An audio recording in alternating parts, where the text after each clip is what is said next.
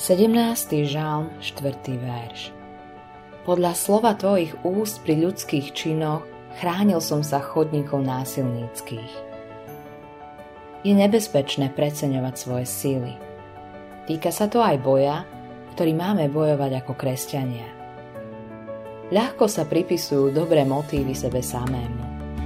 Ak sme urobili niečo, čo sme nemali urobiť, ľahko nájdeme polahčujúce okolnosti. To je však nebezpečné. Ak nevstúpiš do svetla Božieho slova, skôr či neskôr skončíš na ceste násilníkov.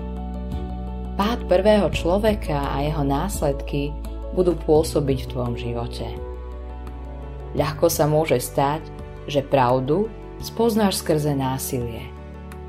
Jedinou možnosťou vyhnúť sa tomu je dávať pozor na slovo z Božích úst. Jeho slovo je spojené s ním samým.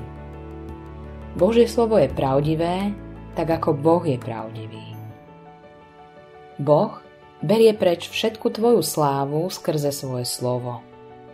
Si odhalený vo svojom srdci. Tvojej hriešnej povahe nie je nič dobré.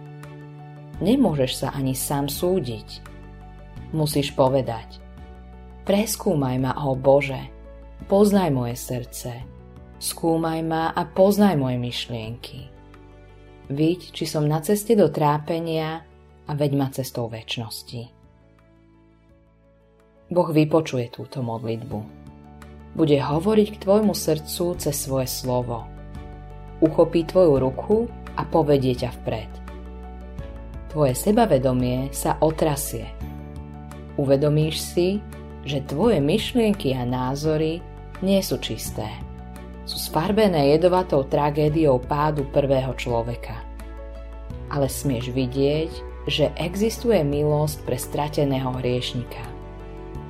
Sme schopní veriť, že prikázania a napomenutia nám pomôžu žiť pravdivý a zdravý kresťanský život. Ale nie je to tak.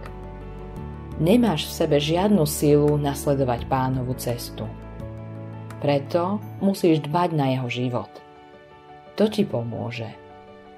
Učite hovoriť nie bezbožnosti a svetským vášňam. Dáva ti túžbu nasledovať Ježišove šľapaje. Preto vstrebávaj všetko, čo Ježiš povedal. Urob to dnes.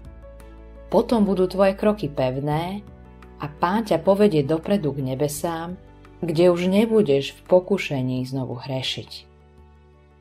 Autorom tohto zamyslenia je Hans Erik Nissen.